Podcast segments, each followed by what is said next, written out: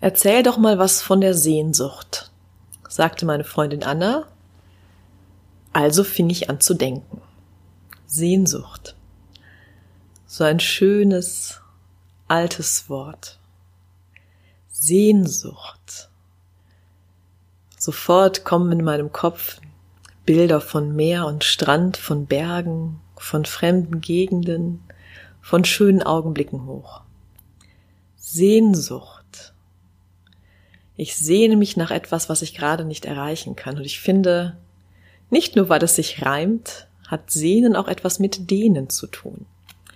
Meine Seele dehnt sich auf ein Ziel hin, auf ein fernes Ziel hin, das unerreichbar scheint.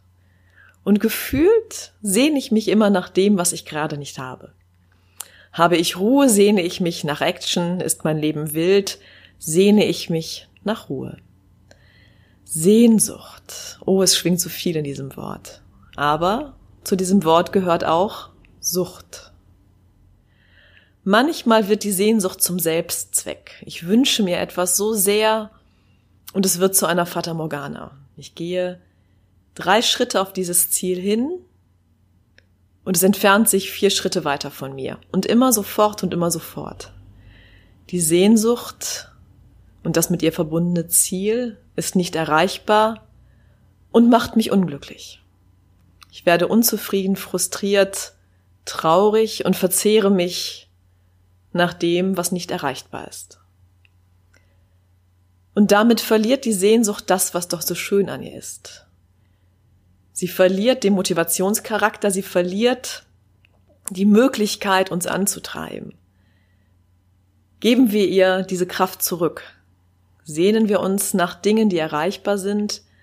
Sehnen wir uns nach dem Schönen, was wir schon haben. Sehnen wir uns nach dem, was gerade ist, statt dem, was wir nicht können.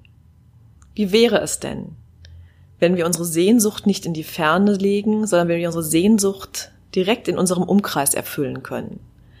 Wie wäre es denn, wenn wir uns sehnen, das Gute zu bewahren, statt immer mehr davon anzuhäufen? Wie wäre es denn, wenn wir das Sucht aus der Sehnsucht streichen und das Sehnen wirklich als das verstehen, was es für mich ist?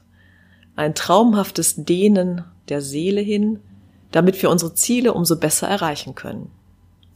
Ich wünsche euch einen Tag, in dem ihr den Zielen eurer Sehnsucht immer näher kommt. Ich wünsche euch eine Nacht, in dem ihr von all dem träumt, was euch wichtig ist. Und ich wünsche mir für euch und für mich, dass wir, wenn wir an unsere Sehnsuchtsziele denken, immer lachen können.